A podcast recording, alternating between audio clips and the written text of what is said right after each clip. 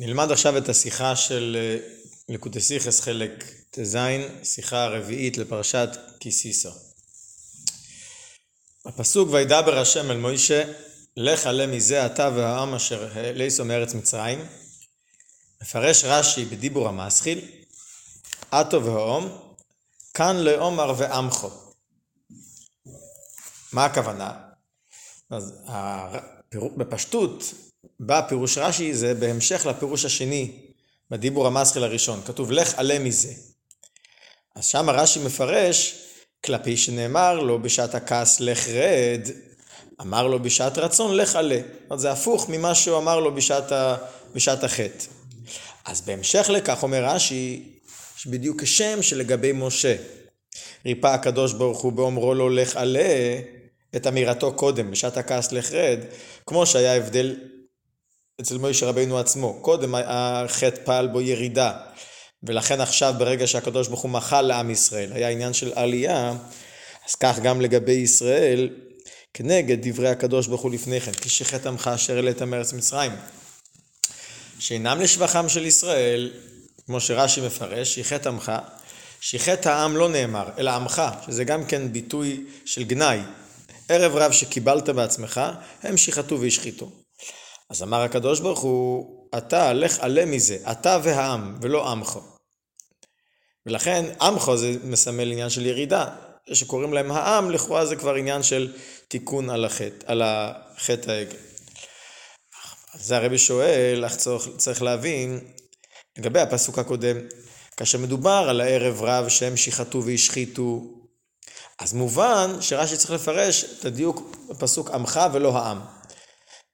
כשרש"י מפרש שזה הולך על הערב רב, אז מובן, כי עד עתה עדיין לא למדנו שרק הערב רב נקראים עמך. אבל לאחר, אבל לאחר מכן אצלנו בפסוק, כאשר מדובר על ההליכה לארץ ישראל, עלה אל הארץ, אשר נשבעתי. הרי כאן בפשטות מדובר על כל ישראל. אז לכאורה אין הווה אמינא בכלל שצריך להיות כתוב עמך. אז למה רש"י צריך להעביר? כאן כתוב העם ולא עמך כמו שהיה כתוב בהתחלה. כשכתוב עמך זה בא לרמז על הערב רב. אבל כאן כשמדובר על כל עם ישראל, לא על, לא על החוטאים, אז מובן שכתוב העם.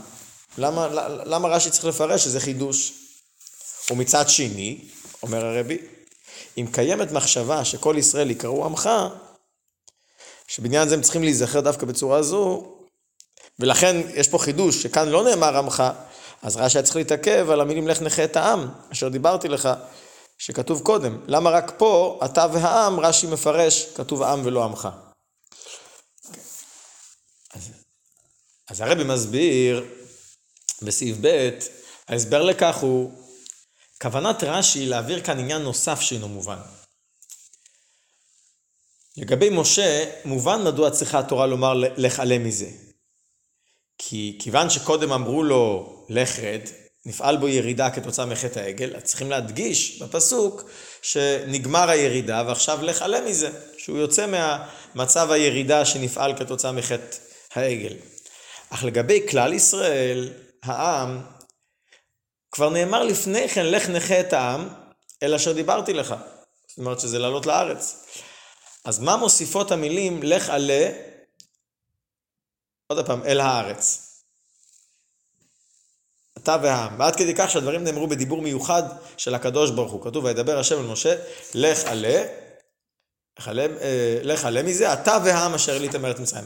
בעצם לא רק המילים אתה והעם צריכים ביור. כל, ה, כל העניין הזה של לך עלה מזה הוא לכאורה מיותר בשעה שכבר אנחנו יודעים שכתוב לך נכה את העם. אז לכן, לפיכך מסיק רש"י, ששני פסוקים אלה מדברים על שתי סוגים שונים. יש לך נכה את העם, ויש לך עלה מזה אתה והעם. מה ההבדל? אה, לך נכה את העם מדבר, מדובר אודות הבני אברהם, יצחק ויעקב ואחרים, אשר חטאו לי. אשר כמו שהקדוש ברוך אמר, מי אשר חטא לי ימחנו מספרי. אז מדובר על, על עם ישראל, ומאוחר יותר, לאחר ויגוף השם שהקדוש ברוך הוא כבר נתן עונש לחוטאים, אלה שעשו את העגל, שזה גוף היה גם כן כמה אופנים של עונש, אז מופיע חידוש, שזה פסוק נפרד וגם ציווי נפרד, לך עלה מזה אתה והעם, כאן מדובר באמת לא על כלל ישראל, כי כבר כתוב לך נכה את העם, אלא פה מדובר על הערב רב, שהם לכאורה אלה שחטאו בעגל, הזקוקים לאזהרה ותיקון מיוחדים. ולכן מובן למה רש"י אומר שכאן כתוב העם ולא עמך. כי בעצם הערב רב זה עמך אשר העלית, זה מה שמשה העלה אותם ממצרים. אז כמו שבהתחלה כתוב כי שיחת עמך, הערב רב זה עמך, אז גם פה היה צריך לכתוב לך, נחת, אה, לך עלה מזה אתה ועמך. אומר רש"י, כיוון שהם עשו תשובה כביכול, כי השתנה פה, אז קודם כתבו, כתב, נאמר עליהם בלשון ביזיון, לשון ירידה, עמך, זה העם שלך. אבל עכשיו קוראים להם העם.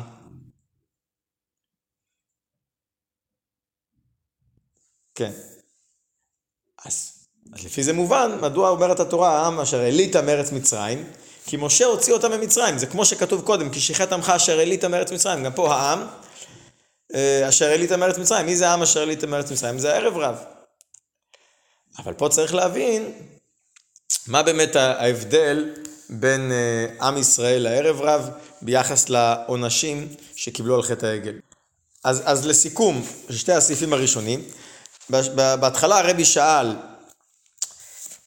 אה, מה החידוש לך עלה מזה אתה והעם, הרי לכאורה מדובר על כלל ישראל, אז אין הווה אמינא שהם צריכים להיקרא עמך. זה לכאורה לא אותם אנשים שעליהם מדובר קודם, שאומרים עליהם שיחת עמך אשר העלית מארץ מצרים. על זה הרבי מבאר, לא, כיוון שיש שתי פסוקים, יש גם לך נכה את העם, אל אשר דיברתי לך, ויש גם לך עלה מזה אתה והעם אשר העלית מארץ מצרים. מפרש הרבי, לך נכה את העם, כבר מדבר על התיקון לעם ישראל, שהם יעלו לארץ ישראל. מה זה הפסוק הנוסף, לך עלה מזה אתה והעם? זה גם תיקון למשה רבינו, שהיה כתוב עליו לך רד, עכשיו לך עלה. וגם על הערב רב שכתוב שיחת עמך, עכשיו כתוב אתה, לך עלה מזה אתה והעם אשר העלית מארץ מצרים. אז לכן היה ואמינא שיהיה כתוב עמך, כי ערב רב זה עמך אשר העלית מארץ מצרים. אז אומר רש"י, לא, כאן כבר הם תיקנו את החטא. ולכן הם נקראים בלשון העם ולא עמך. עכשיו הרבי מבאר, סעיף ג' ההבדל בין בני ישראל לערב רב. ההבדל בין שני הסוגים הללו בעניין עובדי העגל, רש"י מפרש לפני כן, בנוגע לעונשים על חטא העגל, שלוש מיתות נידונו שם. היה שלוש סוגי עונש. אם היה עדים והתראה על אל, אלה שחטאו בעגל, אז העונש שלהם היה בסייף, הרגו אותם. עדים בלי התראה היה במגפה. לא עדים ולא התראה, בהדרוקן שבדקו המים, כמו, השקו אותם כמו דיני סוטה, וצבעו בטניהם. אז כל אלה שחטאו, מתו במיתה משונה. לגבי השלוש מיתות, כפי שמוזכרות בתורה, יש הבדל בולט לעין. לגבי הסייף נאמר, ויפול מן העם. וכן לגבי המגיפה, שזה, אומרת, אז ויפול מן העם הולך על אלה שהיה עדים והתראה. לגבי המגיפה עדים בלא התראה, נאמר ויגוף השם את העם. לעומת זאת, לגבי אלה אשר בדקו מים וצבעו בטניהם, נאמר וישקט בני ישראל. לא כתוב העם, וישקט בני ישראל. למה חלק נקראו העם, חלק נקראו בני ישראל? אומר הרבי כך, ההבדל בין עם לבני ישראל בפשטות הוא, ביטוי עם כולל את כל העם, גם את הגרים. כשאתה אומר עם, אתה מתכוון לכולם. וכשאתה אומר בני ישראל, אתה מדגיש, בניגוד לעם, מדגיש דווקא מיוחסים, בני אברהם, יצחק ויעקב. מה שכתוב לגבי בני יציאת מצרים, וייסעו בני ישראל, כ-600 אלף איש, רגלי, רגלי הגברים לבד מטף, וגם ערב רב עלה עמם. אז רואים, בני ישראל נקראים בני ישראל, בני אברהם, יצחק ויעקב, וגם ערב רב עלה עמם כתוספת. וכאן רואים שהערב רב לא נכללים במספר השישים ריבו של בני ישראל. לפי זה, אז יוצא פה חידוש גדול. בנוגע לעונש של סייף, עדים והתראה, אלה שחטאו עם עדים והתראה, זה כולל את כל, את כל העם. עדים בלי התראה גם כן, המגפה גם הייתה לכל העם. אבל אלה שלא ידעו לא היה להם לא עדים ולא התראה והשקו אותם כסוטות והם מתו, אלה שחטאו מתו, זה לא כולל את הערב רב. כתוב רק וישק את בני ישראל. מובן שאת הערב רב לא השקו. אז לפי זה, אנשי הערב רב שעבדו לעגל, בלי עדים ובלי התראה, נותרו בחיים. אלה באמת שהיה עדים והתראה בסדר.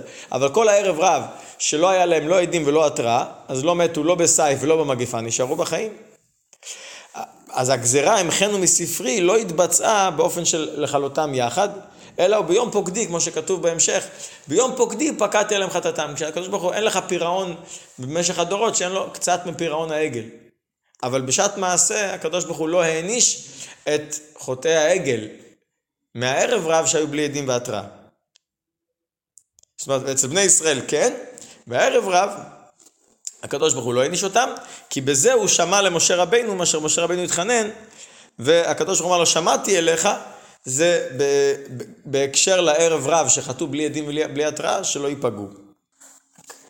אבל לכאורה היה ניתן אולי לומר שלא היו ערב רב שחטאו בלי עדים והתראה, במילא לכן וישק בני ישראל כי היו רק ישראל שחטאו בלי עדים ובלי התראה, אז הרב מביא פה בהערה שדוח הגדול לומר שלא היה אף אחד מהערב רב שחטא בלי עדים ובלי התראה. וממילא לא היה את מי להשקות ולכן כתוב רק וישק בני ישראל. אה, ובכלל הרבי אומר, להעיר בפשטות לשון רש"י, שכתוב כי שיחת עמך, אז הערב רב הם, שיח, הם שיחתו והשחיתו. משמע לכאורה שכל הערב רב חטאו בעגל. מכיוון שמוצאים שהיה ערב רב שנשאר גם לאחרי החטא העגל, אז מוכרח לומר שחלקם לא נענשו. מסתבר לומר שמי לא נענש? אלה שהיו בלי עדים ובלי התראה, ואותם לא ישקו, כי כתוב וישקת בני ישראל. אז פה נשאלת השאלה, למה באמת זה ככה? למה איגורה, עם ישראל, בני אברהם, יצחק ויענקב, אותם ישקו, לבדוק אותם אם חטאו או לא כדי שיקבלו את העונש, ואת הערב רב, שהיה ביניהם חוטאים בוודאות, ואף על פי כן לא לא נתנו לכולם לשתות את המים, להשקות אותם, כדי שיקבלו את עונשם. אז זה הרב מסביר הלאה בהמשך. אכן, מדוע לא ישקו את הערב רב? אז זאת מסביר רש"י בפירושו על וישק בני ישראל, וגם בפירושו בהמשך הפרשה. מה, על וישק בני ישראל אומר רש"י, נתכוון לבודקם כסוטות. כיצד מתקשר לכאן עניין של סוטה? ורש"י עוד מביא את זה כאילו על דרך הפשט, זה לא איזשהו אה, דרשת חז"ל. אז אומר רבי, הדבר מובן מפירוש רש"י בהמשך הפרשה. על פסול לך, אומר רש"י, משל למלך, שהלך והניח את ארוסתו עם השפחות. וחטא, ואחר כך הוא קרא את הכתובה, כמו שהמשל ארוך ברש"י. כך המלך זה הקדוש ברוך הוא, השפחות אלו ערב רב, והשושבינים זה משה. ארוסתו של הקדוש ברוך הוא אלו ישראל. כלומר, חטא העגל דומה לקלקול של ארוסה.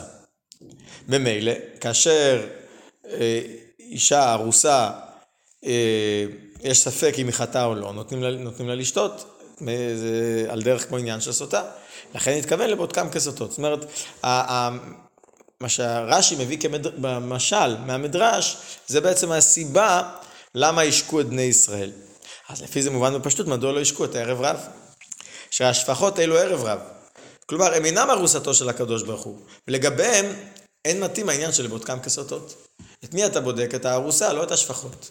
במילא, אז הוא לא בדק אה, את, ה, את הערב רב בשתיית מי סוטה. כן. אז על פי זה, אז, אז, אז באמת זה יוצא, לכאורה זה דווקא בגלל החומרה שלהם, דווקא בגלל שהם היו כמו שפחות. הם פחות מעם ישראל, פחות מיוחסים לעם ישראל, הם לא, אין להם את המעלה של עם ישראל, אבל דווקא בגלל זה הם אה, ניצלו ולא, ולא מתו. אבל, פה הרב מוסיף עוד יותר, לא רק שהם ניצלו, אלא יתרה מזו, אחר כך הפסוק אומר, לך, לך עלה מזה אתה והעם, שנפעל בהם גם עלייה, וזה צריך להבין, מה זאת אומרת. לפי כל האמור לעיל מובן, החידוש בפסוק לך עלה אתה והעם. בנוסף לפסוק לך נכה את העם. בפסוק לך נכה את העם, מי זה העם שאתה צריך להנחות? מדובר על בני ישראל שלא עבדו לעגל, לא, לא עם עדים ולא, אה, וגם לא בלי עדים, כי גם אלה שעבדו בלי עדים מתו. עכשיו עובדי העגל בבני ישראל נידונו בשלוש מיתות. נחתם היה בכך שלא... אז, אז שאר בני ישראל, נכה את העם, הם אלה שלא עבדו בעגל, כל החטא שלהם היה רק שהם לא מחו בחוטאים. אז זה עניין אחד. אבל הפסוק לך עלה מזה זה חידוש נוסף. הודיע הקדוש ברוך הוא למשה דבר חדש, שאפילו אלו מבין הערב רב אשר כן חטאו בעגל ונותרו בחיים, למה? דווקא בגלל החיסרון שלהם, כי לא השקו אותם. למה לא השקו אותם? כי הם כמו שפחות. שאין את העניין הזה של לבדוק אותם כסוטות. אז גם לגביהם נאמר, לך עלה מזה אתה ועם. יותר מכך, לך עלה. שהעלייה תהיה כמו שאצל משה רבינו יש עלייה מלך רד, גם אצלהם יהיה עניין של עלייה. זה חידוש מאוד גדול. במה מתבטאת עלייתם? על כך אומר רש"י, כאן לא אמר ועמך. מה זה עמך? עמך זה כאילו לשון ירידה. עמך אשר העלית. הם חזרו בתשובה על חטאם. ולכן אין לך אותם עמך, זה העם שלך, כאילו, והם כבר לא עם, ולא עם של הקדוש ברוך הוא. אלא מכונים בתואר נעלה יותר, העם, באותו שם של העם, כמו שעם ישראל מכונה. דרך אגב, יש הרי לשון ברש"י על החטא העגל, כל ישראל משומדים, או מומרים. אז אה, לכאורה, לפי מה שהרבי אומר כאן, הרי אה, אה, לך נכה את העם, הולך על עם ישראל, שלא חטאו בעגל. אז הרבי אומר בהערה שבלאו הכי צריך, צריך לומר שהוא לאו דווקא. שהרי כל שבט לוי כשר. אז בטוח היו כאלה שלא חטאו, אז, אז זה שכתוב כל ישראל מומרים זה לאו דווקא, אז גם כאן, כל ישראל בכללות, אבל ודאי שהיו הרבה מעם ישראל שלא חטאו בעגל, והם באמת אה, בכלל לא, והם לא נענשו בשום אחד מהעונשים. ונוסף לזה היה גם ערב רב, שגם אלה שחטאו, אבל היו בלי דין והתראה וניצלו מהעונש. אז פה הרבי מוסיף, בכך מובן גם מדוע מדייקת התורה ומוסיפה על הנאמר לפני כן. לך נכה את העם, אל אשר דיברתי, נוטה לארץ. אחר כך, אומר, אחר כך הוא מוסיף, לך עלה מזה אתה והעם. לך עלה מזה. מה ההוספה מזה? לא כתוב לך נכה את העם מזה. פה לך עלה מזה. בעוד אשר לכאורה צריך היה לכתוב לך עלה, לך עלה אתה והעם. מה זה המילה מזה מיותרת? לכאורה. אז על זה הרב אומר, לא, יש פה הדגשה דווקא מזה. הדיוק כאן הוא שהעלה צריך להיות מזה, להעלות ולהתרחק, להעלות מחטא העגל. לגבי משה, כתוב הרי לא נתתי לך גדולה אלא בשביל ישראל, כיוון שעם ישראל ירד, גם לך נעשה ירידה. אז אומרים לך עלה מזה, שאתה צריך לעלות מאותו ירידה שנגרם לך כתוצאה מזה שעם ישראל חטא, אז אתה התעלית מזה, אז אותו דבר גם לגבי ערב רב, לך עלה מזה אתה והעם. גם הם עולים מזה. מה זה עולים מזה? מהחטא. כי היו כאלה שעבדו לעבודה זרה, ובכל זאת ניצלו. מה שאין כן לעם ישראל, לא מתאים לכתוב לך, לך נכה את העם מזה. כי כל אלה שעלו לארץ אחר כך, הם היו אלה שלא חטאו בכלל בחטא העגל. הם רק לא מחו, אבל הם לא היו חלק מהחטא, כי אלה שהיו חלק מהחטא מתו. אצל בני ישראל, שלגביהם נאמר לך נחתם, אשר לא עבדו לעגל, אין צריך להדגיש לך, לך מז, עלה מזה, או נכה מזה, כי הם לא, לא חטאו בחטא העגל. אבל, אבל פה נכנסים באמת לשאלה שצריך באמת ביור. איך ייתכן שדווקא ערב רב, שהם היו עיקר החוטאים, שחטאו, שחטאו והשחיתו, ודווקא הם, לא כולם מתו, לא כולם קיבלו את העונש על חטא העגל. זה א', ב', שדווקא אלה שמערב רב, עליהם נאמר, לך עלה מזה שנעשה בהם עלייה, כמו שאצל משה רבנו נעשה עלייה, לאחרי הירידה, גם אצלם נעשה עלייה. לא סתם, אצל עם ישראל, כל עם ישראל, אפילו שלא חטאו, כתוב לך נכה את העם, לא כתוב להם עלייה. ודווקא החוטאים, שהיו צריכים למות בכלל, הם לא מתו, אוקיי, כי הם היו כמו בני שפחות, דווקא הם, עליהם נאמר עלייה יותר נעלה משאר בני ישראל שלא חטאו, שלא השתתפו בחטא, פלא עצום. צריך באמת ביור בעניין הזה. כן. בפשטות אפשר היה לומר שעם ישראל, דווקא בגלל שהקדוש ברוך הוא מחבב אותם, כמו שכתוב בפסוק, רק אתכם ידעתי מכל העם, על כן אפקוד עליכם את כל עוונותיכם. לפעמים, כמו שאדם מדקדק, דווקא על עם ישראל הקדוש ברוך הוא מדקדק, על שאר, על שאר האומות כביכול, אז על הערב רב פחות מדקדק, אבל בהבנת העניין צריך, צריך ביור. פנימיות העניינים בטח צריך ביור. יש להסביר על כך. תוך הקדמת מאמר הז"ל, שהמשכן נצחי כיוון שמעשה משה הם נצחים. וזאת, כאשר הזהב והכסף וכדומה הובאו על ידי כל ישראל, מעשה המשכן וכליו, היה על ידי בצלאל, ולא על ידי משה. רק הקמה של המשכן הייתה על ידי משה. וגם ההסבר כיצד לעשותו, אשר הורית בר. אם כן, על, על, על אחת כמה וכמה ערב רב, שקיבלת מעצמך, שקיבלת מעצמך וגיירתם, אז זהו הנפש אשר עשה משה. הרב אומר ככה, מעשה ידי משה נצחים. המשכן נצחי. למה? כי נעשה על ידי משה. מה פירוש נעשה על ידי משה? התרומות היו על ידי עם ישראל. הבנייה עצמה נעשה, נעשתה על ידי בצלאל ואוליאב.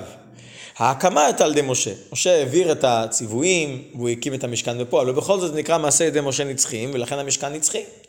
אז על אחת כמה וכמה הרב אומר, הערב רב, שמי מי גייר אותם, מי הכשיר אותם, מי הכניס אותם לעם ישראל, הפך אותם להיות חלק מעם ישראל, משה רבינו. אז הנפש אשר עשה, ודאי שנפעל במניין של נצחיות. זה מאוד מאוד מעניין, מה, מה, מה המשמעות של הנצחיות שנפעל בערב רב.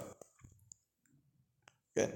יש לשון בקבלה, אומר, הם הניצוצות, הניצוצות של משה. בסוד, כן. כיוון שזה הניצוצות שלו, ולכן הוא טרח כל כך בעבורם, ולכן גם התפלל בשבילם ורצה לתקן אותם, ולכן גם כן כשנפעל עלייה במשה רבינו, נפעל עלייה גם באותם אה, ערב רב, שאפילו אלה שחטאו, ושהצליחו לחזור בתשובה. אז פה הרב מסביר בפנימיות העניינים, מה באמת המעלה שלהם, ומה נפעל באמת בעלייה שנעשה במשה, נפעל עלייה גם כן באותם חוטאים. ובעצם פה הרבי נכנס להסביר את מעלת התשובה. כשנבין מה העניין של מעלת התשובה, נוכל להבין איך שאת המעלה הגדולה שהיה דווקא בחוטאי העגל, דווקא בערב רב, שהם היה להם אפילו מעלה יותר גדולה מאשר אה, עם ישראל, אה, אלה שלא חטאו. אז פה הוא נכנס פה לאיזושהי נקודה יסודית בעניין של תשובה אה, וכולי. בואו נראה, נראה את זה בפנים. יש לומר, ההסבר הפנימי לכך הוא השלימות של תיקון חטא העגל מתבטאת בכך שלא איבדו את הערב רב, אלא תיקנו והעלו אותם. איפה, איפה רואים את השלימות של, של תיקון חטא העגל? דווקא בזה שהערב רב תוקנו והתעלו וחזרו בתשובה. זאת אומרת, לולי זה לא הייתי רואה את השלימות התיקון של חטא העגל. מה ההבנה בזה? מה ההסברה? אומר הרבי כך, כדי להבין יש להקדים מאמר חז"ל, מובא במרבה ודזור לגבי חטא העגל, כתוב לא, לא היו ישראל ראויים לאותו מעשה. חטא העגל הגזירת מלך הייתה. ומה המטרה? כדי ליתן פתחון פה לבעלי תשובה. זאת אומרת, מלכתחילה הקדוש ברוך הוא סיבב את הדברים כדי שיהיה עניין של בעלי תשובה. מה ההבנה בזה? מה זה אומר? אז הרב מסביר את זה במקומות אחרים, וגם כאן בקצרה. מה הביור בפנימיות העניין? מה, מה פירוש לא היו רואים ישראל לאותו מעשה ליתן פתחון פה לבעלי תשובה? העניין של ליתן פתחון פה לבעלי תשובה אינו מכוון רק לגבי בעלי תשובה שלאחר מכן, כדי שילמדו, אה, הנה, כמו שחטאו בחטא העגל וחזרו בתשובה, אז במילא, אז ילמד אותי לכל הדורות, שגם אם אדם חטא, וזה נראה לו חטא חמור ביותר, שלא יחשוב זהו, אין אפשרות לתיקון, אלא יהיה תמיד את האפשרות לתקן. אז אלא מה? אלא גם בני ישראל שבתקופה ההיא יגיעו למעלת התשובה. למה? שהרי תשובה היא עבודה רוחנית שהיהודי אינו יכול לבוחרה מלכתחילה. אדם לא יכול לבחור לעשות תשובה. כי אדרבה, אומר אכתב ואשוב, אין מספיקים בידו לעשות תשובה. אלא רק לאחרי שמישהו נכשל, ניתנת לו האפשרות לחזור בתשובה. אבל מלכתחילה אדם אומר, אני רוצה להגיע למעלת התשובה, ולכן אני אחטא בשביל לחזור בתשובה, אז הוא מאבד את האפשרות לתשובה. כל הרעיון של תשובה הוא כשאדם הגיע לזה במצב כביכול לא במודע, לא בשביל התשובה. זאת אומרת שהוא כבר נמצא בכזה מצב, אז עכשיו הוא יכול להתעלות ולצאת מזה על ידי התשובה. אז לכאורה זה מצב שיכול להיות רק כאשר אדם נכשל. הרי אדם לא יכול להביא את עצמו למצב כזה. אז, אז לכאורה אם ככה, אז זה לא, אין פה, אין פה מעלה גדולה כל כך, זה מדובר על אנשים שנכשלו. אומר הרבי, אבל עם זאת, יש יתרון גדול דווקא בעבודת התשובה, אפילו יותר מעבודת הצדיקים. זאת אומרת, כשאדם כן כבר נפל, והוא כן מתעלה על ידי התשובה, אז יש לו עילוי גדול יותר אפילו מהצדיק. כמאמר הז"ל, מקום שבעלי תשובה עומדים, צדיקים גמורים אינם יכולים לעמוד בו. ולכן, לכאורה במתן תורה עם ישראל הוא במצב של צדיקים, בדרגת צדיקים. אז לא יכלו להגיע למעלת הבעל תשובה. לפיכך, כדי שבני ישראל שהיו במתן תורה יוכלו להגיע למעלת התשובה, אשר כשלעצמם לא היו מגיעים לעבודה הזו, שהרי היו שליטים ביצרם היו. אם מצ, מצ, מצידם הם היו שולטים ביצר הרע, לא היו מגיעים לחטא העגל. לכן הייתה הכרחית גזירת מלך שהיצר הרע יוכל לשלוט בהם זמנית. על ידי כך יכלו להגיע למעלת התשובה. זאת אומרת, הרב אומר שהקדוש ברוך הוא הביא אותם למצב כזה כדי, ש... כדי שיצטרכו להגיע למעלת התשובה. ועל ידי תשובה מגיעים לדרגה גבוהה יותר שאפילו צדיקים לא יכולים להגיע אליו. מה באמת היתרון של תשובה כל כך לגבי עבודת הצדיקים, שלכן היה שווה לקדוש ברוך הוא לתת, לתת איזה סוג של שליטה של היצר הורה, אפילו זמנית, ולהביא אותם לכזה ירידה גדולה כדי להגיע למעלת הבעל תשובה. למה זה כל כך שווה, צריך, צריך ל, ל, להבהיר מהו מעלת התשובה, שהיא כל כך נעלית, שהיה שווה אפילו לגרום ויכול אפשר להגיד, כמו שאפשר לומר, לגרום מצב של כישלון בשביל להגיע ליתרון הזה. אז הרב אומר כך, אחד מהיתרונות של עבודת התשובה, עבודת הצדיקים הוא, שדווקא על ידי תשובה ניתן לברר ולזכך את ניצוצות הקדושה שנפלו, הנמצאים בתוך שלוש קליפות הטמעות. כתוב, כתוב שבעל תשובה, כאשר הוא עושה תשובה מתוך אהבה, הזדונות נעשים לו כזכויות. אדם רגיל לא יכול להתעסק עם גימי קליפות הטמעות. אדם רגיל, הקדוש ברוך הוא ברא אותו בצורה כזאת שהוא יכול לברר ניצוצות וניצוצות שנמצאים במצב של קליפת נוגה, מצב שהם לא נחשכו לגמרי, שעבודה רגילה או עבודה בדרך הישר יכול להעלות אותם. כשאדם משתמש עם דברי הרשות לשם שמיים, אז הוא מעלה את אותם ניצוצות לקדושה. דברי דברים אסורים, אדם צריך לדחות אותם, כי הוא לא יכול להעלות אותם לקדושה. זה הסדר הרגיל. אדם אין לו אפשרות להשתמש בדברים אסורים. אבל בעל תשובה שהוא חטא, והוא כבר נפל, הוא נכשל בדברים אסורים, אז לכאורה הוא לא יכול לתקן. באה התורה ואומרת שיש אפשרות לתשובה. מה המשמעות של תשובה? כשיהודי עושה תשובה, תשובה שלמה, תשובה מתוך אהבה, יש תשובה שנמחקים לו עוונות, אבל תשובה מתוך אהבה, זה לא נעשים לו כזכויות. מה הפירוש לא נעשים לו כזכויות? לא רק שהוא דוחה את הרע, אלא הוא גם כביכול מעלה את ניצוצות הקדושה שנמצאים ברע, והופך אותם גם לזכויות. זה לא נעשים לו כזכויות. מה באמת ההסבר בזה? אחד הדברים שמוסבר גם בתניא ומוסבר גם בדרך מצוותיך, שבזה שהאדם מתעורר בצמאון מאוד חזק כתוצאה מהחטא, אז יצא משהו חיובי מהחטא. הוא גילה, הנה, החטא עצמו, המצב הרחוק שהייתי קודם, בשעת החטא, הביא אותי למדרגה הרבה יותר גבוהה שלא היה, לא היה לי קודם. אז זה גופה שבאתי עכשיו, התעליתי כתוצאה מהחטא, זה מגלה איזשהו ניצוץ חבוי ונסתר שקיים בתוך, ה, בתוך, ה, בתוך המצב השלילי הזה, ולכן זה הפירוש שאני מצליח להעלות ניצוץ שנמצא חבוי במקי הקליפות. יש באמת עוד ביור בעניין הזה. בעומק, העניין הזה, העניין של תשובה כתוצאה מהעבירות, או מנפילה אפילו בגימל קליפות הטמעות, מגלה שאפילו גימל קליפות הטמעות, יש בהם איזה ניצוץ חיובי. לפני החטא לא היה שום אפשרות לראות את זה, אדרבה, אני חייב לדחות את הרע. אם אני מתמודד עם ניסיון, מתמודד עם, עם, עם אווירה, חס וחלילה, אני חייב לדחות את זה, בשום פנים ואופן אסור להיכשל באווירה, כי, כי זה רק מפיל אותי, אין לי שום אפשרות להעלות את אותן ניצוצות. אבל כאשר אדם נפל, וכאשר הוא עושה תשובה כתוצאה מאותה נפילה, אז הוא מצליח לגלות איזשהו נקודה שמאוד מאוד נעלמת, כי הרי בחסידס כתוב שהניצוץ האלוקי החבוי בתוך ג' קליפות הטמעות הוא באופן של חתיכה נעשית נבילה. שגם הניצוץ הטוב נהפך להיות חלק מהנבילה, חלק מהאיסור. אין, אין בשום שום נקודה של טוב. ואף על פי כן, כתוצאה מהתשובה, אני מצליח לגלות איזושהי נקודה של טוב. אז זה עניין אחד. הרב מסביר פה בעומק יותר, שאני מגלה איזשהו עומק, עומק חדש באחדוס השם. והעומק החדש באחדוס השם שמתגלה כתוצאה מעבודת התשובה, זה מה שהקדוש ברוך הוא רצה. ולכן, בשביל זה היה כביכול שווה, אפילו שעם ישראל הגיעו למצב, הקדוש ברוך הוא הביא אותם למצב כזה ש, שהם נפלו בחטא, בשביל להגיע לעומק והחידוש באחדוס השם שהתגלה דווקא כתוצאה מעבודת התשובה.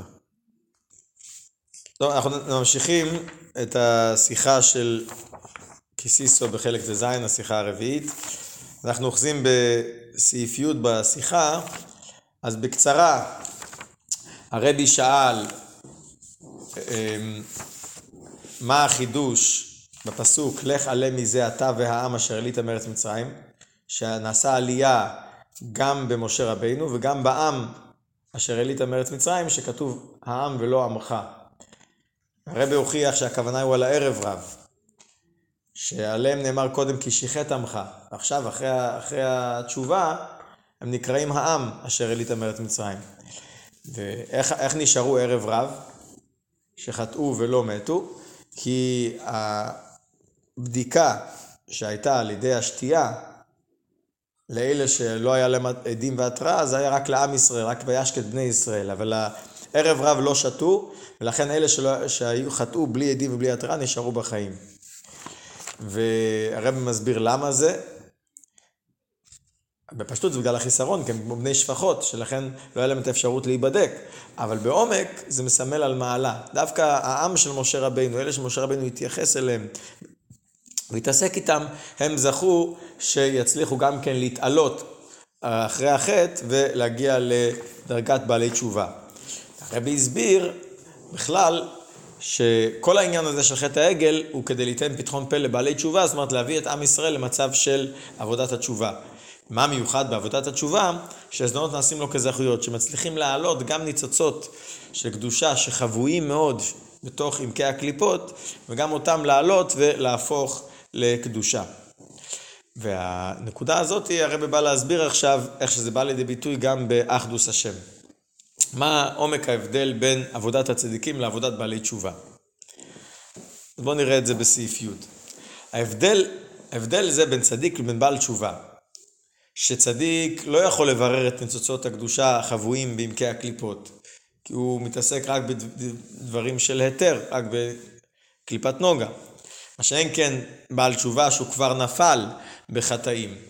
אז הוא יכול גם כן לפעול עלייה באותם ניצוצות חבויים.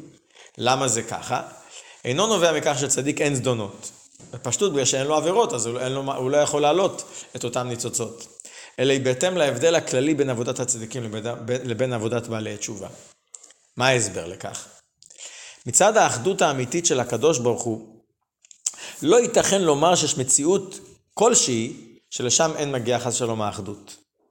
זאת אומרת, אין, אין מצב שזה לא קשור עם אחדות השם. אין עוד מלבדו. אפילו כשפים שמכחישים פמליה של מעלה, גם הם חלק מאחדות השם.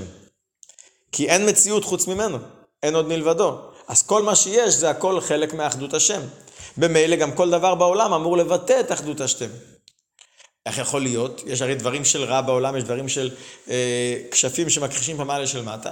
אז הרבי אומר, הנה חינמי, זה אופנים שונים איך הם מבטאים את אחדות השם. אבל חייב לומר שכל פרט בעולם מבטא את אחדות השם.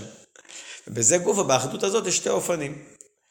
ונראה, והשתי אופנים באחדות השם קשורים עבודת הצדיקים ועבודת בעלי תשובה, כמו שנראה. מה הם שתי הפרטים? א', מוכרח לומר, הרע לא סותר לאחדות, לאחדותו יתברך. ולמה הוא לא סותר? כי היינו מציאות על עניין של היעדר. איך אני מגלה שהרע הוא לא מציאות? על ידי תחיית הרע. זאת אומרת ככה, כיוון שברור שאין עוד מלבדו, וכל פרט בעולם מבטא אחדוס השם, לא יכול להיות דבר שהוא סתירה לאחדות השם. אם אתה נותן חשיבות או מציאות לדבר, לדבר בפני עצמו, אז זה, זה, זה כביכול סתירה ל, ל, ל, למציאות האמיתית של הקדוש ברוך הוא. השם אחד. אה, יש מציאות של רע? אז הרע הוא לא מציאות. איפה זה מתבטא? בזה שאני דוחה את הרע. זה עניין אחד. דבר נוסף, הרבי אומר, גם זה שהרע קיים, קיים בתורה, הרי איך הוא קיים? כי יש בו ניצוץ של קדושה, הרי אם לא היה בו ניצוץ של קדושה הוא לא יכל להתקיים. אז נכון, אמנם הניצוץ של קדושה נחשך כל כך, והתרחק כל כך, ועד שנעשה חלק כחלק ממציאות הקליפה, אבל כיוון שתכלית בריאת הרע הוא כדי שהוא יתהפך, ל, ל, יתהפך לטוב או יתעלה לקדושה, לגלות איזשהו רובד יותר עמוק ב, ב, באחדות השם, אז זה מתגלה על ידי עבודת התשובה. כאשר זדונות נעשים לו כזכויות, אתה מגלה שגם אותם ניצוצות חבויים שנחשכו כל כך, גם הם מתעלים לקדושה, אז זה מגלה עוד יותר עומק בעניין של אחדות השם. זאת אומרת כך, במילים אחרות, מה יוצא? יש שתי אופנים. השם אחד, אין שום דבר שסותר לאחדות השם. אה, יש מציאות של רע, או בגלל שאני דוחה את הרע, הרע מבחינתי לא מציאות, או כי אני מגלה שגם אמיתית המציאות של הרע הוא גם בעצם בשביל הקדושה או בשביל הקדוש ברוך הוא, ומילא גם הוא משרת את המטרה האלוקית, ולכן גם הוא חלק מאחדות השם, מהמציאות האלוקית. ההבדל, ההבדל בין שתי, האופ, בין שתי האופנים, זה בדרך כלל ההבדל ההסתכלות בין הנבראים, הסתכלות מלמעלה למטה, או מצד הנבראים. איך, איך, ש, איך שרואים את הדברים מצד האמת האלוקית, ואיך שאנחנו רואים את העולם בהסתכלות שלנו, בהסתכלות של הנבראים למטה. אז זה הרבי אומר בסעיף הבא. באופן כללי זה ההבדל בין אחדות השם כפי שמצד האלוקות, כפי, כפי, כפי שבאופן התגלותה בעולם. במקומות אחרים מוסבר שזה, יש הוואי אחד מלמעלה למטה, ויש הוואי אחד מלמטה למעלה. שתי אופנים, וזה מתבטא גם בעבודת השם. פה הוא מסביר את זה ביחס להתייחסות למציאות הרע. מצד אחדות השם כפי שהיא מתגלה בעולם, כלומר, שהעולם מצידו מאוחד עם אלוקות, אז כדי לראות שהעולם מאוחד עם אלוקות, אני יכול לראות רק בדברים כאלה שהם לא סותרים לאלוקות. אבל כאשר יש לי מציאות שסותרת לאלוקות, אני, לכאורה זה, זה מפריע לי לראות איך שהעולם מאוחד עם אלוקות. לכן, אז מציאות כזו של רע שמנגדת, אני צריך לדחות, צריך להעלים, צריך לשבור. כי כל עוד שקיים מציאות של רע שמפריעה לה, להסתכל נכון על העולם, אז אה, זה מפריע לאחדות השם. אז כיוון שמהות הרע כפי שהוא מצד העולם הוא מנוגד ללוקות, אז איך אני מגלה את אחדות השם? על ידי דחיית הרע. שעל ידי כך בא, בא הגילוי שהרע הוא עדר והיא מציאות. בזה שאני מצליח לדחות אותו, לבטל אותו, לא להתחשב איתו, אז זה מראה לי, הנה, אתה רואה, הרע אין לו מציאות, והראיה שהתגברתי עליו, והראיה ששברתי אותו. הראיה שהוא לא מפריע לי, הוא לא תופס אצלי מקום. בזה שאני מצליח להתגבר על הרע, ואני לא תופס, הוא לא תופס אצלי מקום, זה השלמות, זה התכלית. מבחינה מסוימת. ולכן, ולכן יוצא שהרע לא מפריע לאחדות השם. למה? כי הרע הוא מטרתו לגלות, המציאות הרע הוא בא לגלות אצלי רובד יותר עמוק שאני לא מתייחס, לא, לא, לא תופס אצלי מקום, אני לא מתייחס, לא מתייחס אליו, לא תופס אצלי, אה, אין, אין, אין לו חשיבות. לעומת זאת, מצד אלוקוס, הרי המציאות של כל דבר, בפנימיות, הוא הניצוץ האלוקי, הדבר השם שמחיה אותו. לכן כשאתה רואה מציאות של רע, אתה אומר, גם הרע הזה, המציאות האמיתית שלו הוא הדבר השם, זה אלוקות. ממילא מורגש גם במציאות של הרע איזושהי נקודה של קדושה. והתכלית שלו הוא להעלות אותו לקדושה. אז לכן כשאדם עושה תשובה, הוא מצליח לגלות את אותו ניצוץ אלוקי שקיים אפילו בעמקי הרע. אז מה יוצא לנו פה? יוצא לנו פה ששתי הסתכלויות, וזה גם בעצם שתי אופנים של אחדות השם, ושתי אופנים איך אה, לפעול בירור ותיקון של מציאות הרע. אופן אחד הוא במצב הרגיל, עבוד עשה צדיקים. ומה, מה, מה דורשים מהם? לדחות את הרע, לא להתעסק עם הרע.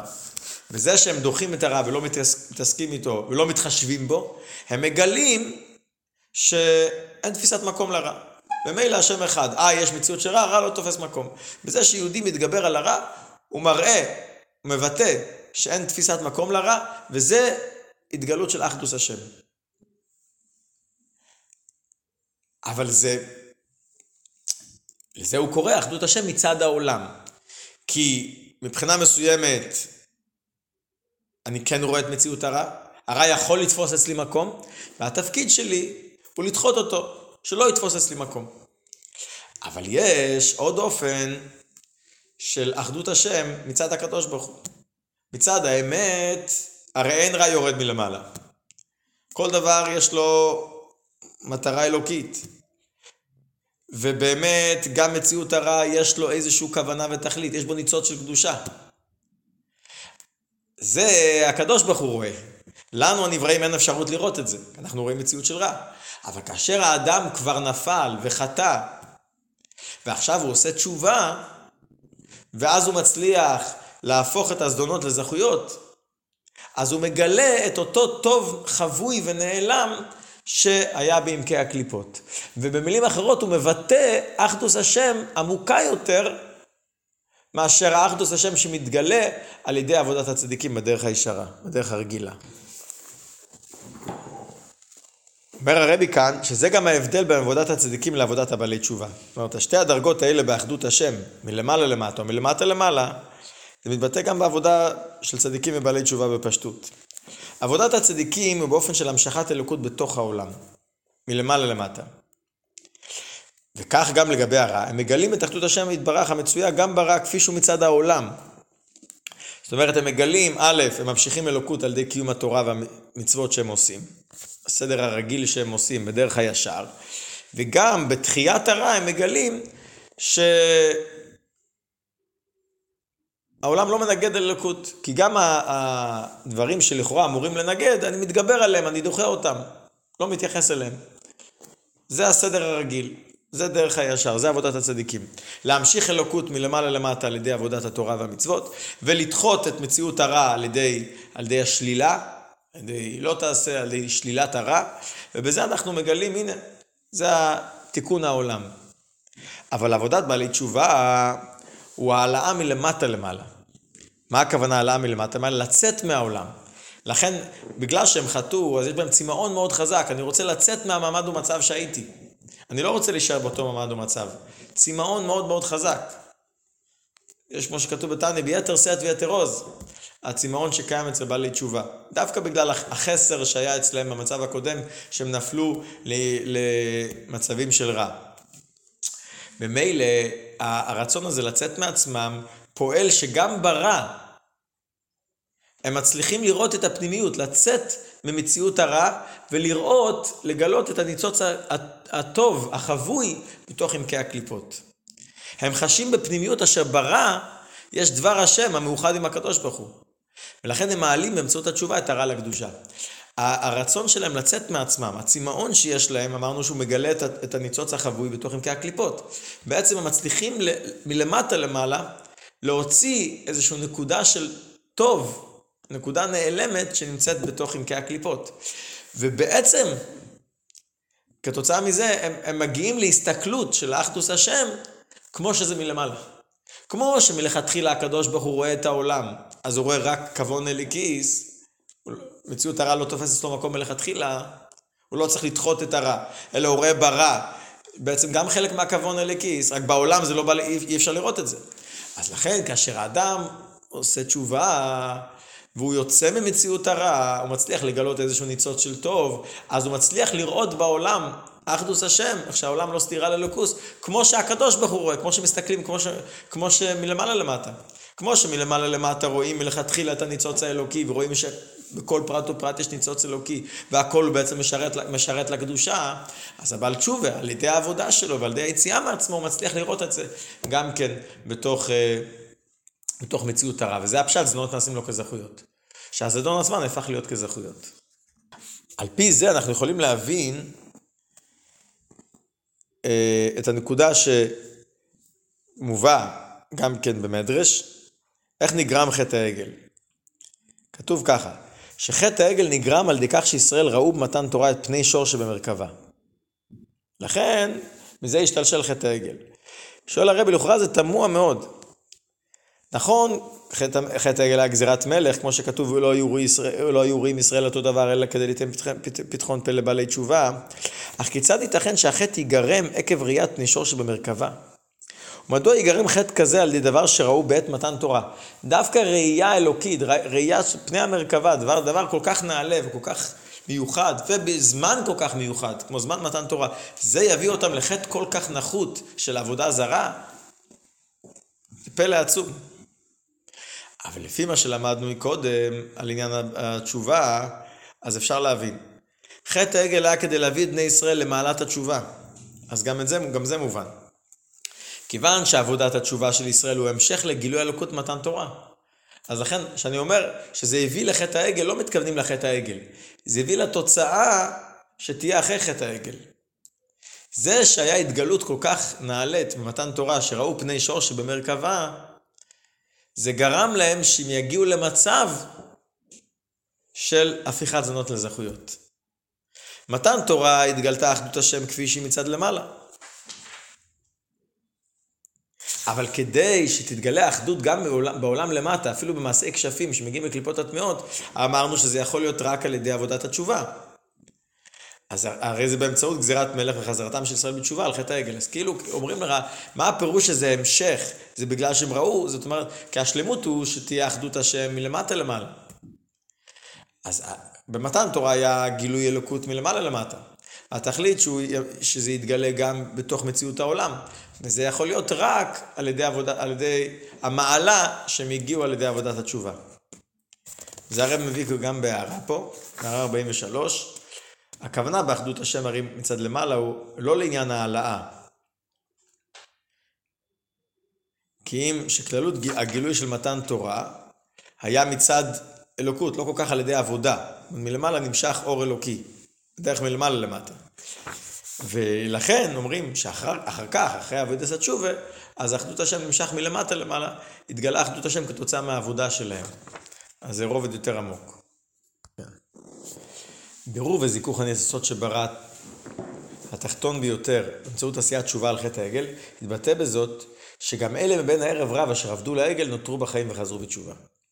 הרב הרי שאל מלכתחילה, למה דווקא הערב רב שחטאו הם אלה שחזרו בתשובה? אז נכון, בפנימיות, על פי פשט הרבי הסביר, כי הם היו בני שפחות וכולי. אבל בפנימיות העניינים, מה, מה העניין? והרבי אמר שדווקא פה מתבטא שלמות העניין של מתן תורה. למה? הערב רב, אשר הם שחטאו והשחיתו, היו מסיתים ומדיחים. שתורתנו, תורת אמת, קובעת שאסור ללמד עליהם זכות. הם שלוש קליפות הטמעות ורעות לגמרי. אין בהם טוב כלל. אז החזרה שלהם בתשובה מבטא עומק עוד יותר גדול של התהפכה חשוך לנאורה, שזונות נעשים לו כזכויות. וזה עומק העניין של לך עלה מזה אתה והעם. מזה. העלייה שנגרמת דווקא כתוצאה מחטא העגל. הם הגיעו לכזה מצב שגים מקליפות הטמעות לגמרי, והם דווקא עשו תשובה, אז הם מגלים עומק עוד יותר חזק.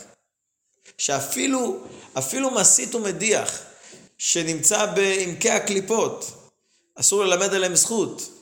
לכאורה הם באותו כלל, וגם בו מתגלה איזשהו ניצוץ של קדושה בזה שהוא מתהפך וחוזר בתשובה.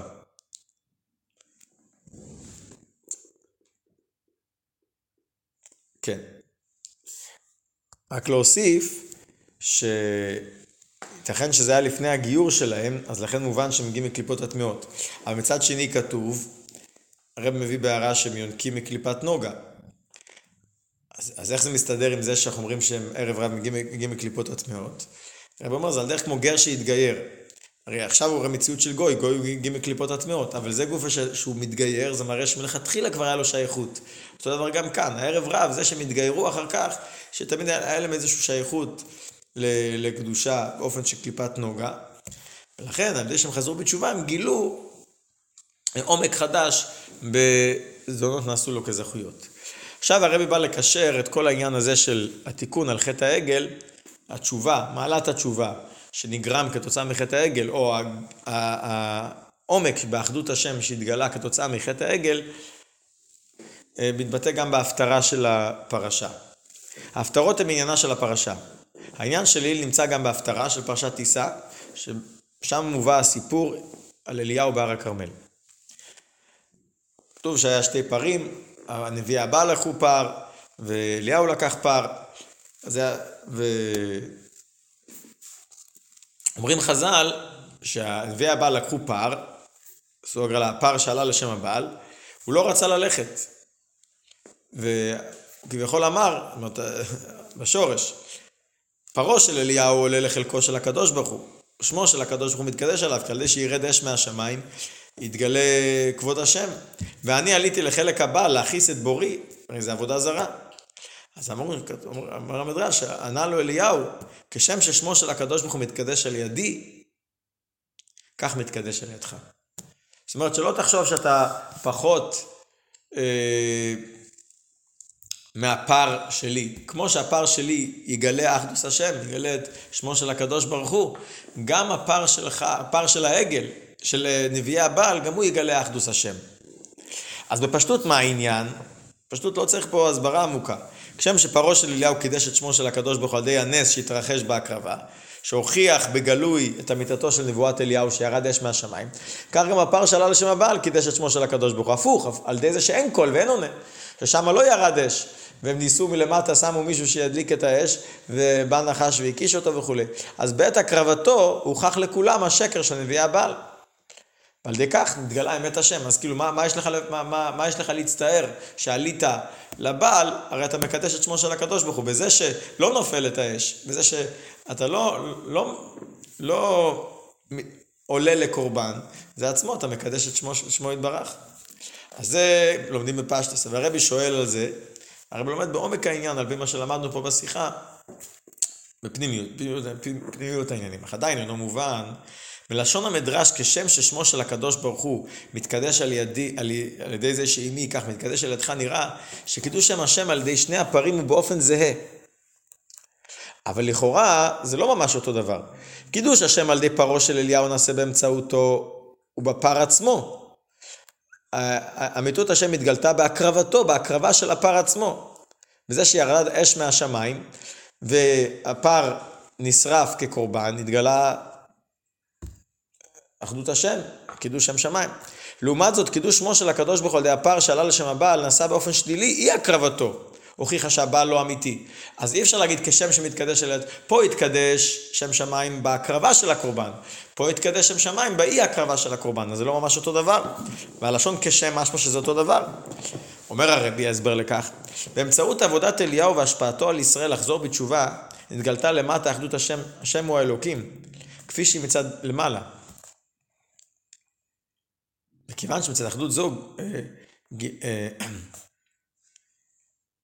גילוי דבר השם, הפנימיות, אה, הפנימיות שבכל דבר בעולם, הוא באופן יותר עמוק.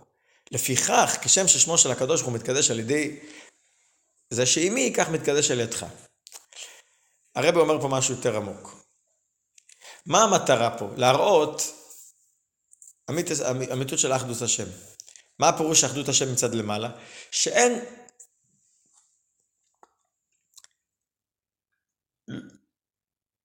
כמו שלמדנו קודם, יש אופן של אחדות השם על ידי שאני דוחה את הרע.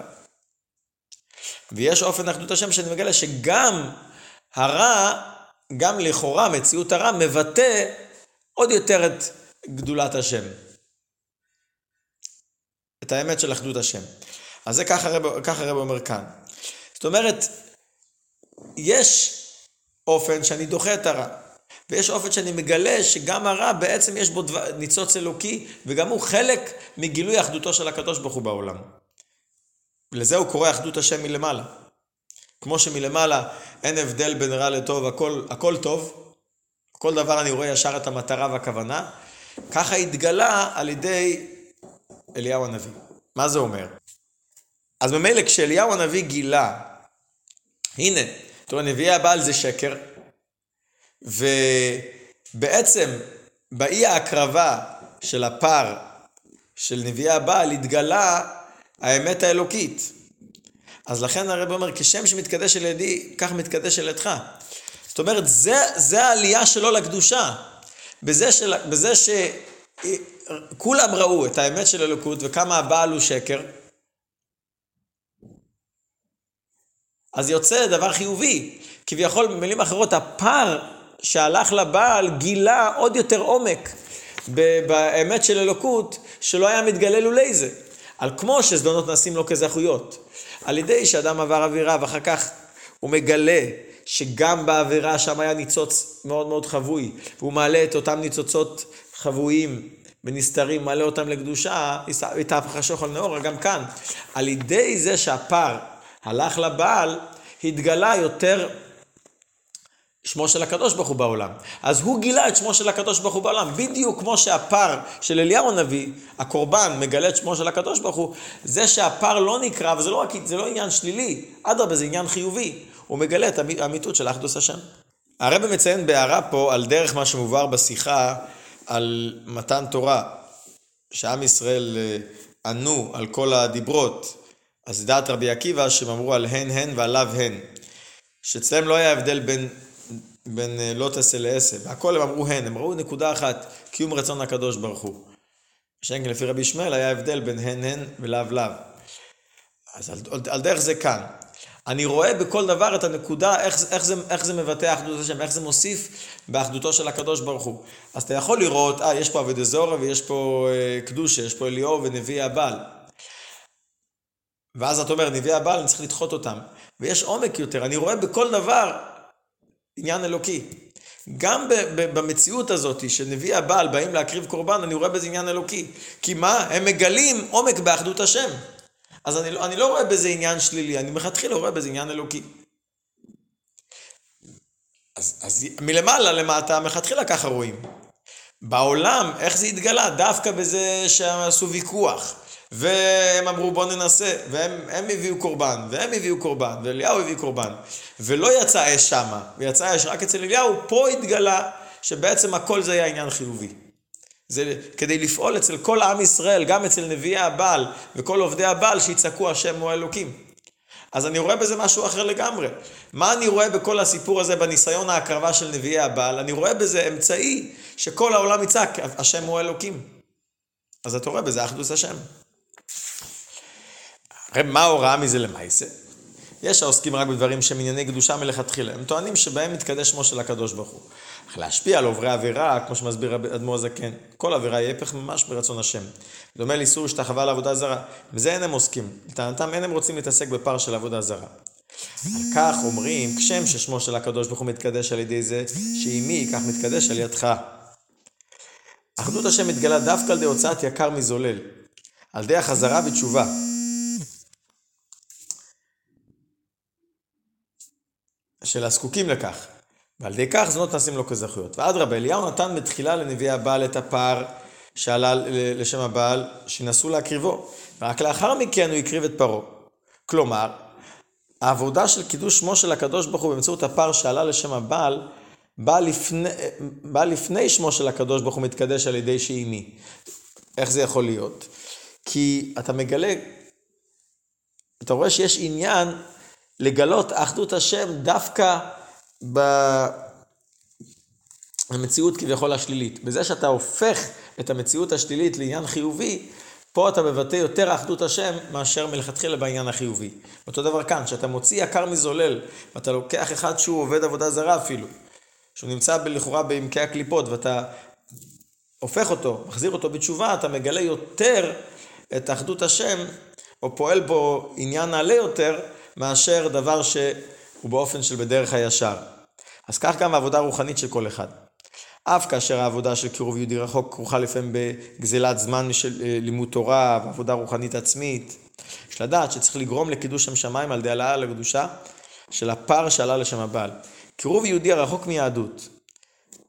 ודווקא בזה מתגלה עוד יותר, או על כל פנים כשם, כשם ששמו של הקדוש ברוך הוא מתקדש על ידי זה שעימי, כמו שאני מתקדש על ידי התורה ועבודת השם שלי, אני מתקדש בדיוק באותו אופן, ואפילו יותר מזה, כשאני מקרב יהודי שהוא רחוק ומוציא יקר מזולל. בעבודה הכפולה, בדומה לסיפור התורה אודות אליהו הנביא, מבשר הגאולה, זאת אומרת, הן בתורה ומצוות עצמיים, עבודה עצמית, והן בקירוב אנשים רחוקים, זה תביא לגאולה האמיתית והשלמה בקרוב ממש.